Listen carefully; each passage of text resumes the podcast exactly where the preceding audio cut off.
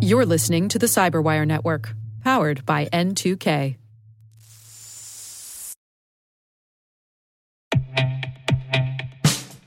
And now, a message from Cyberbit.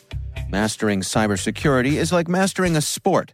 You build muscle memory through rigorous practice, then you train as a team to foster cohesion while operating under pressure.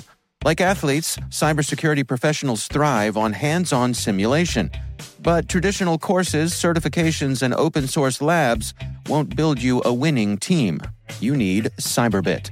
Cyberbit offers a hyper realistic simulation environment for your SOC, IR, and C suite to refine your skills, all using the market leading SIMs, EDRs, firewalls, and WAFs they use every day. Cyberbit is offering Cyberwire listeners a free live fire exercise. Sign up your team now at cyberbit.com slash cyberwire.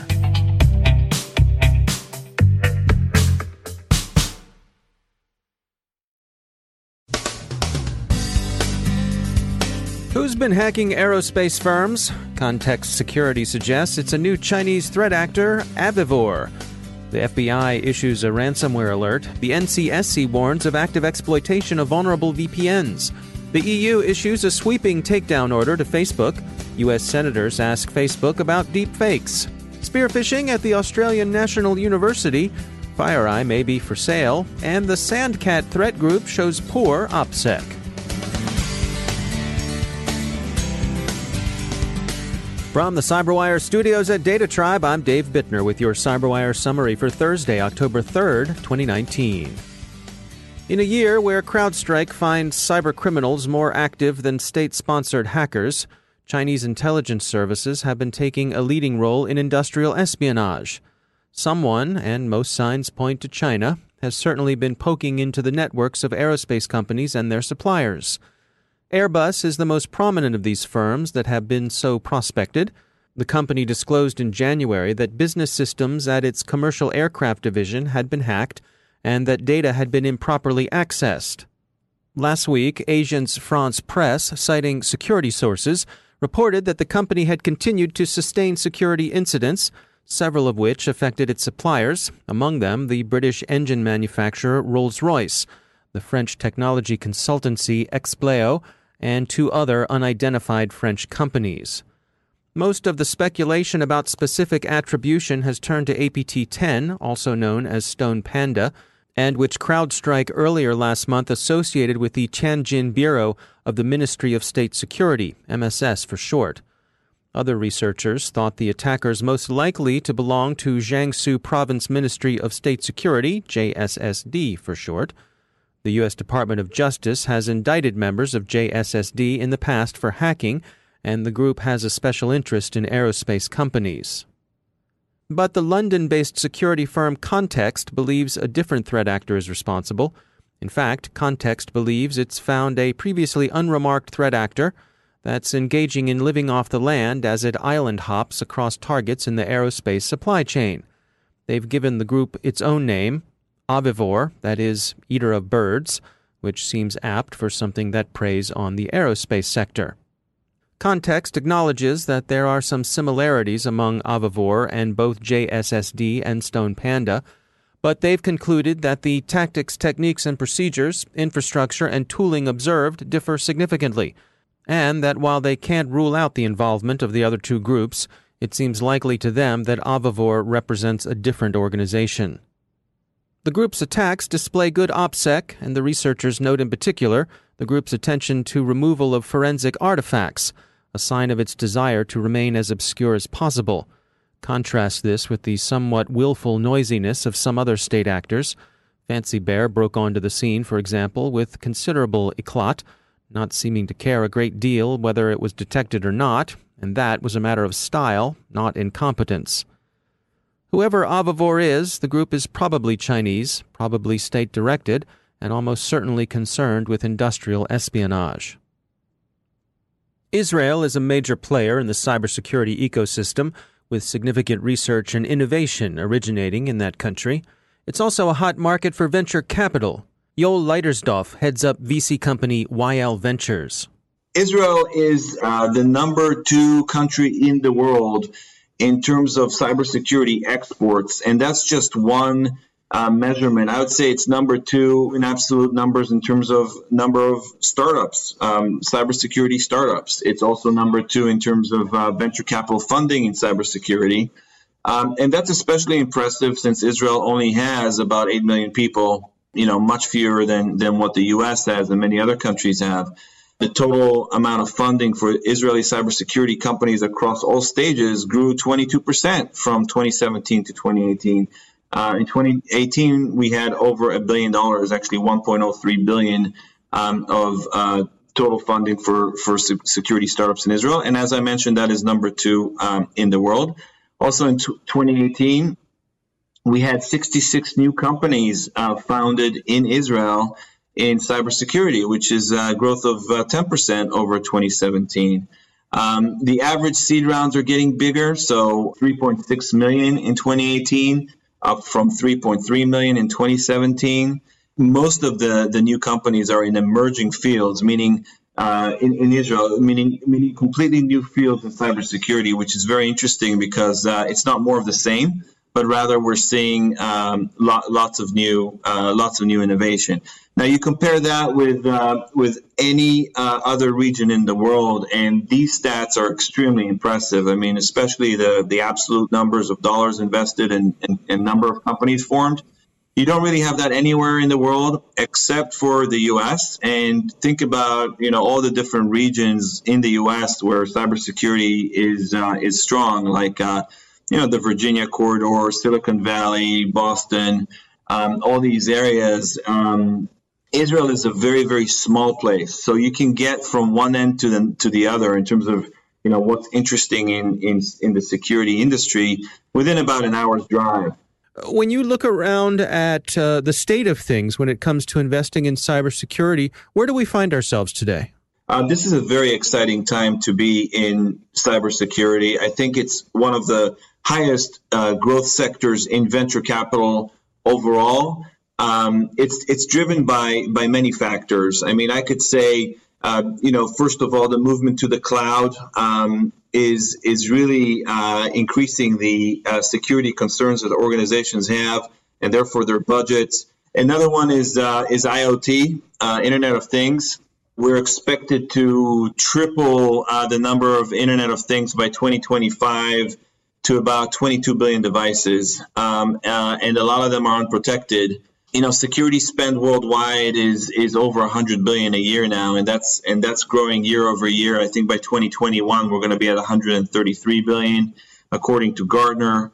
Uh, the cost of cyber crime is uh, is was about 600 billion in 2017 and is, is much higher now um, you know, the number of data breaches, that's a big driver. I, am sure you, you've seen a lot of that. Um, I mean, we've gone from about 800 in 2015 to about 1,600 in 2017. That's in just two years, the doubling of the number of breaches.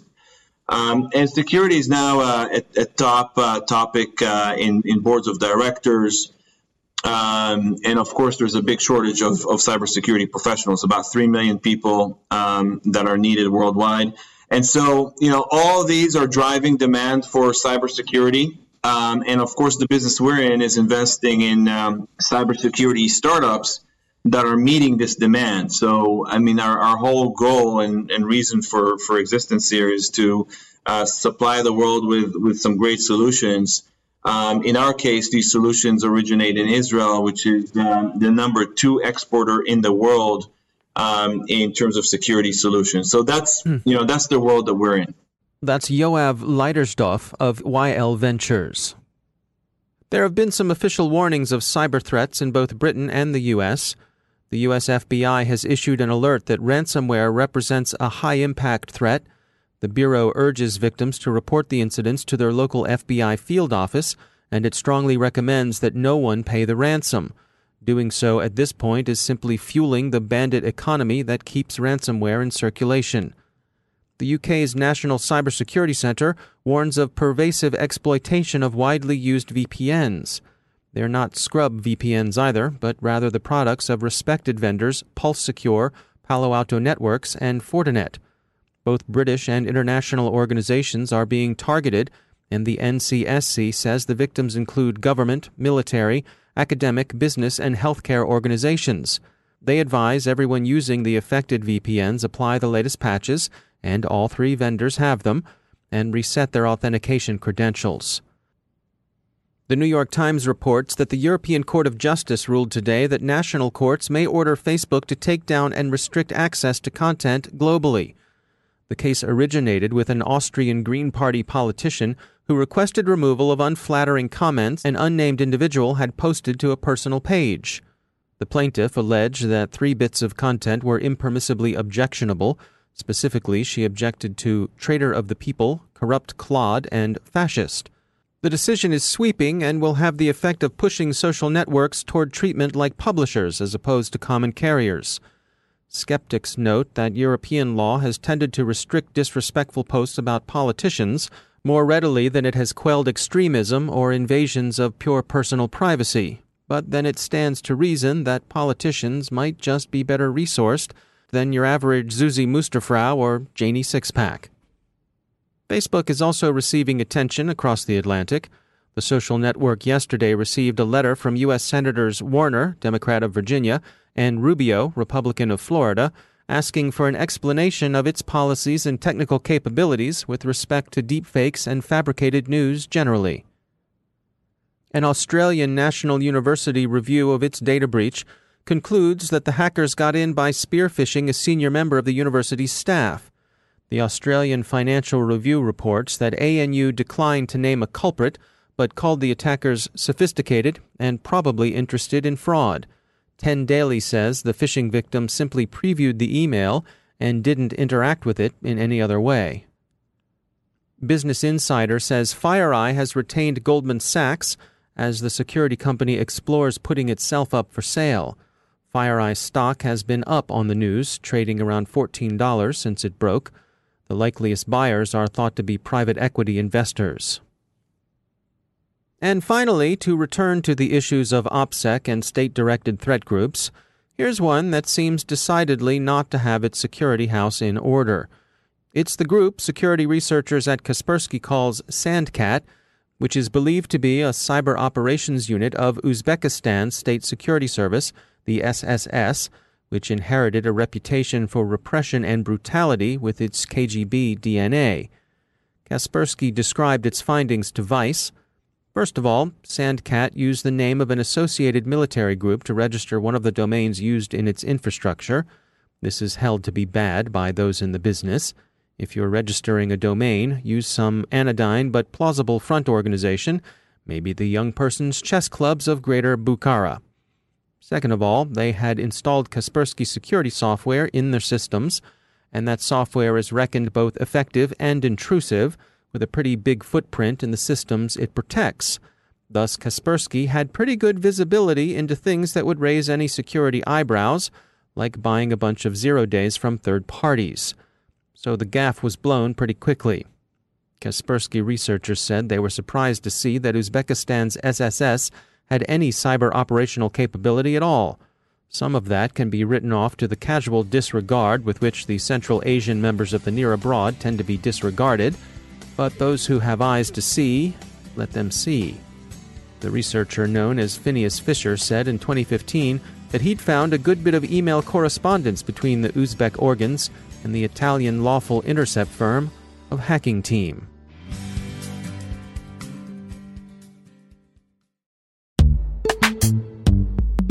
Every day, your IAM tech debt grows. Your multi generational services struggle to work together. Building an identity fabric can fix this. It makes all your identity tooling stronger and allows you to connect any app to any service you want to use with zero coding, zero maintenance, and zero app downtime. Strata's identity orchestration platform separates the identity logic from your applications so you can optimize existing IAM tools and manage them in a single control plane. Now, every vendor, standard, and architecture work together. In short, building your identity fabric means you can secure your non standard apps, keep your complex access policies, retire outdated IDPs, and modernize in record time. So build your fabric with Strata Identity and get rid of tech debt for good.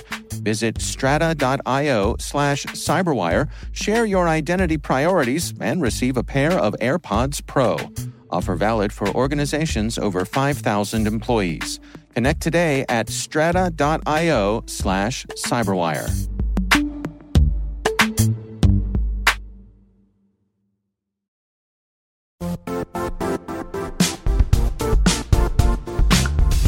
The IT world used to be simpler.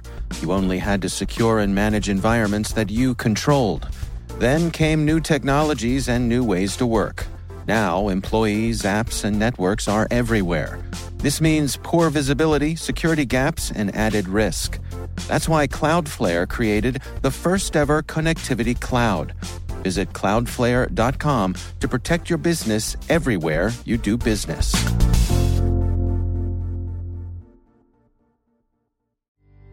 And I'm pleased to be joined once again by Craig Williams. He's the head of Talos Outreach at Cisco. Uh, Craig, great to have you back. Uh, you all recently published some information. Uh, there's a blog post titled Open Document Format Creates Twist in Maldoc Landscape. Uh, what's going on here? Well, so this is a very interesting one, right? Um, you know, we've all known Maldocs exist, and we all know that you need to be worried about them. Um, but what this particular attacker did was very, very clever. They found an issue and you know, an open office format called ODT or Open Document. Mm-hmm. Um, and they were able to, you know, basically discover that if you exploited the ODT file type, not only were you able to compromise uh, Open Office, but Microsoft Office would actually fall victim to the same or a very similar bug, resulting in them getting the execution that they wanted. Hmm. So think about this, right? You get an ODT file, um, and let's let's say you're super savvy, right? And maybe even your security software warns you, or you know that ODT is Open Office, and so you think, ha ha ha, silly hacker, I run Microsoft Office, I'm far superior and can't be compromised.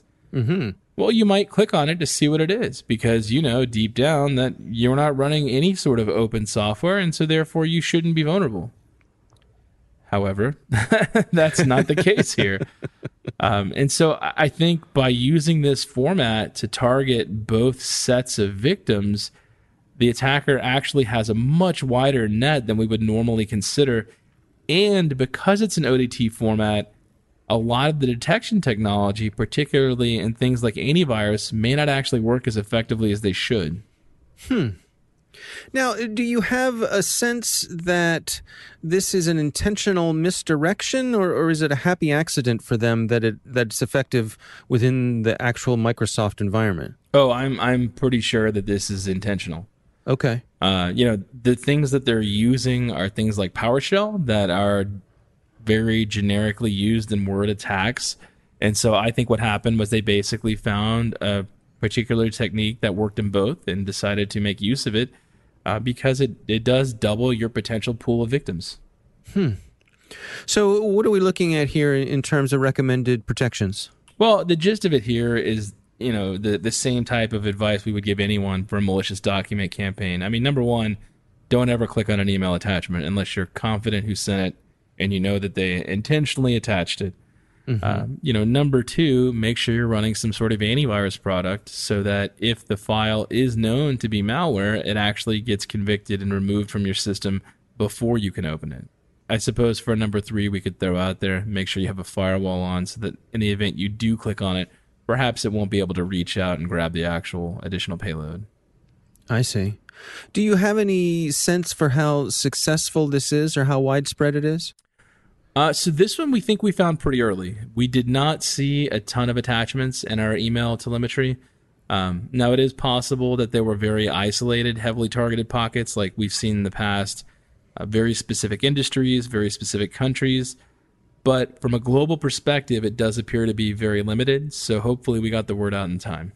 The blog post is titled "Open Document Format Creates Twist in Maldoc Landscape." Craig Williams, thanks for joining us. Thank you.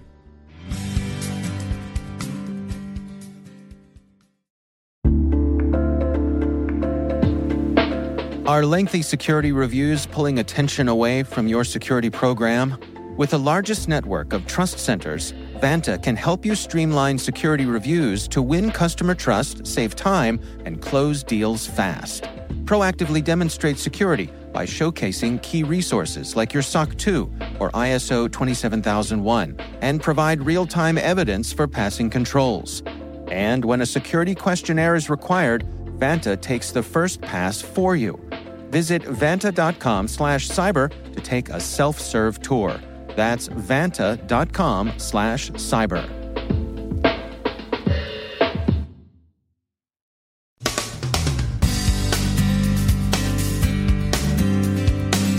And that's the Cyberwire. For links to all of today's stories, check out our daily briefing at thecyberwire.com. And for professionals and cybersecurity leaders who want to stay abreast of this rapidly evolving field, sign up for Cyberwire Pro. It'll save you time and keep you informed. Listen for us on your Alexa smart speaker, too. The Cyberwire podcast is proudly produced in Maryland out of the startup studios of Data Tribe, where they're co building the next generation of cybersecurity teams and technologies. Our amazing Cyberwire team is Elliot Peltzman, Puru Prakash, Stefan Vaziri, Kelsey Bond, Tim Nodar, Joe Carrigan, Carole Theriault, Ben Yelin, Nick Veliky, Gina Johnson, Bennett Moe, Chris Russell, John Petrik, Jennifer Eiben, Rick Howard, Peter Kilpe, and I'm Dave Bittner. Thanks for listening. We'll see you back here tomorrow.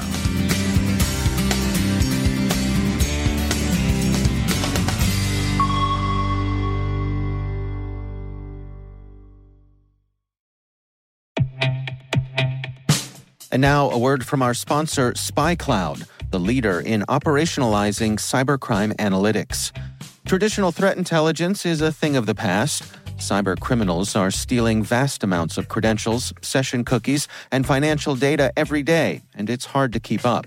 SpyCloud is the trusted partner businesses turn to to fully understand their darknet exposure risk and neutralize threats before it's too late. SpyCloud alerts your organization as soon as an employee or customer's data appears on the dark net, so you can act faster than bad actors to prevent cyber attacks like ransomware, session hijacking, account takeover, and online fraud. With insights from the industry's largest repository of recaptured data, protect the digital identities and systems most important to your business. Get your free corporate darknet exposure report at spycloud.com slash cyberwire and see what information criminals have in their hands today. That's spycloud.com slash cyberwire.